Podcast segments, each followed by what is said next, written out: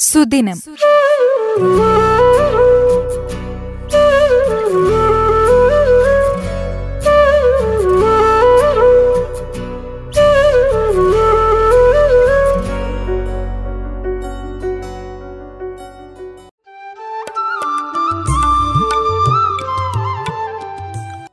ഇന്ന് പെൺകുട്ടികളുടെ ദിനം. ലോകത്തെവിടെയും ലഭ്യമായ അവസരങ്ങൾ ഉപയോഗിച്ച് മുന്നേറാൻ ശ്രമിക്കുന്നവരിൽ പെൺകുട്ടികൾ മുമ്പിലാണ്. പക്ഷേ അവസരങ്ങൾ അവർക്ക് ലഭ്യമാക്കുന്നതിൽ സമൂഹം പിന്നിലും. പെൺകുട്ടികളുടെ അവകാശങ്ങൾ സംരക്ഷിക്കുക അവർക്കെതിരായ അതിക്രമങ്ങൾ അവസാനിപ്പിക്കുക പെൺകുട്ടികൾക്ക് വിദ്യാഭ്യാസം നിഷേധിക്കുന്നതിനെതിരെ ബോധവൽക്കരണം നടത്തുക എന്നിവയാണ് ബാലികാ ദിനം ആചരിക്കുന്നതിലൂടെ ലക്ഷ്യമിടുന്നത്. ഇന്ത്യയുടെ ആദ്യത്തെ വനിതാ പ്രധാനമന്ത്രിയായി ആയിരത്തി തൊള്ളായിരത്തി അറുപത്തിയാറിൽ ഇന്ദിരാഗാന്ധി ചുമതലയേറ്റ ജനുവരി ഇരുപത്തിനാലാണ് ദേശീയ പെൺകുട്ടി ദിനമായി ഇന്ത്യ സ്വീകരിച്ചിരിക്കുന്നത് രണ്ടായിരത്തി എട്ട് മുതലാണിത് നിലവിൽ വന്നത്. ലിംഗവിവേചനമാണ് പെൺകുട്ടികൾ നേരിടുന്ന പ്രതിസന്ധികളുടെ അടിസ്ഥാന കാരണം. വിദ്യാഭ്യാസമടക്കമുള്ള അവകാശങ്ങൾ അവർക്ക് നിഷേധിക്കപ്പെടുന്നുണ്ട് പലയിടങ്ങളിലും. ശൈശവ വിവാഹവും ശാരീരിക പീഡനങ്ങളും ബാലവേലയും അവരുടെ ബാല്യത്തെ ദുരിതപൂർണമാക്കുന്നു. പെൺകുട്ടികൾക്ക് കൂടുതൽ അവകാശങ്ങൾ ലഭ്യമാക്കുന്നതിനും ലിംഗവിവേചനത്തിനെതിരെ പോരാടുന്നതിനുമായി ഒരു ദിനം ആവശ്യമാണെന്ന നിർദ്ദേശത്തിലാണ് അന്താരാഷ്ട്ര ബാലികാ ദിനം വന്നത്. വിവാഹത്തിനെതിരെയുള്ള ആഹ്വാനത്തോടെ രണ്ടായിരത്തി പന്ത്രണ്ട് ഒക്ടോബർ പതിനൊന്നിന് ആദ്യത്തെ അന്താരാഷ്ട്ര ബാലികാ ദിനം ആചരിച്ചു. ദിവസം മുപ്പത്തിയൊൻപതിനായിരം ശിശുവിവാഹങ്ങൾ ലോകത്ത് നടക്കുന്നുണ്ടെന്നാണ് കണക്ക്.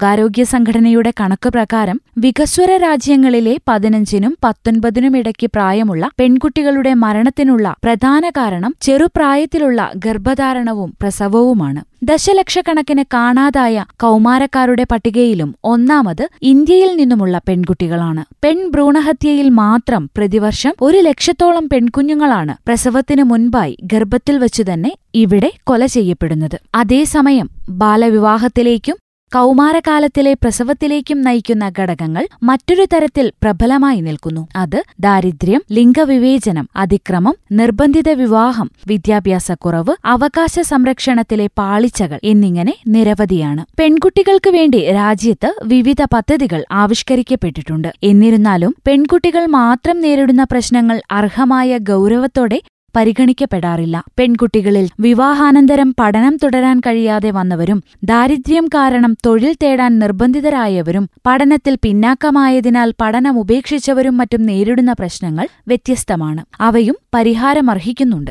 മുൻവിധിയോടെ പ്രശ്നങ്ങളെ വിലയിരുത്തുന്നതിനു പകരം യഥാർത്ഥ പ്രശ്നങ്ങൾ മനസ്സിലാക്കി അവയിൽ ഇടപെടാൻ കഴിയണം. അവൾക്ക് തുല്യനീതി ഉറപ്പുവരുത്തുക. അവളിൽ അന്തർഗതമായ ചേതനകളെ അറിവും അനുബന്ധ വിഭവങ്ങളും കൊണ്ട് ശാക്തീകരിക്കുക. ഭവനങ്ങളിൽ സ്കൂളുകളിൽ പൊതുനിരത്തുകളിൽ യാത്രാവേളകളിൽ മറ്റ് പൊതു ഇടങ്ങളിൽ അങ്ങനെ എല്ലാ മേഖലകളിലും ആത്മവിശ്വാസത്തോടെ ഇടപെടാനുള്ള അവസരം നമ്മളൊരുക്കണം. സമ്പൂർണ സാക്ഷരതയും ശ്രേഷ്ഠ ഭാഷയും ഉയർന്ന സംസ്കാരവുമുണ്ടെന്ന് മേനി പറയുന്ന നമ്മുടെ കേരളത്തിൽ പെൺകുട്ടികൾക്ക് അവരുടെ കഴിവുകളുടെ പരമാവധിയിലേക്ക് വളരാനുള്ള സ്വാതന്ത്ര്യവും ആകാശവും കൊടുക്കാൻ നമുക്ക് പറ്റുന്നില്ല എന്നത് സമൂഹത്തിന്റെ വലിയ നഷ്ടമാണ്. ഇക്കാര്യത്തെപ്പറ്റി സമൂഹം ചിന്തിക്കേണ്ടതാണ്. എങ്കിലും കേരളത്തിലെ പെൺകുട്ടികളോട് ഒന്നേ പറയാനുള്ളൂ. ലോകത്തോട് മത്സരിക്കാനുള്ള എല്ലാം നിങ്ങളുടെ കയ്യിലുണ്ട്. ഏറ്റവും വേഗത്തിൽ പഠിച്ച് കേരളത്തിന്റെ അതിരുകൾ കടക്കുക പറന്നുയരുക.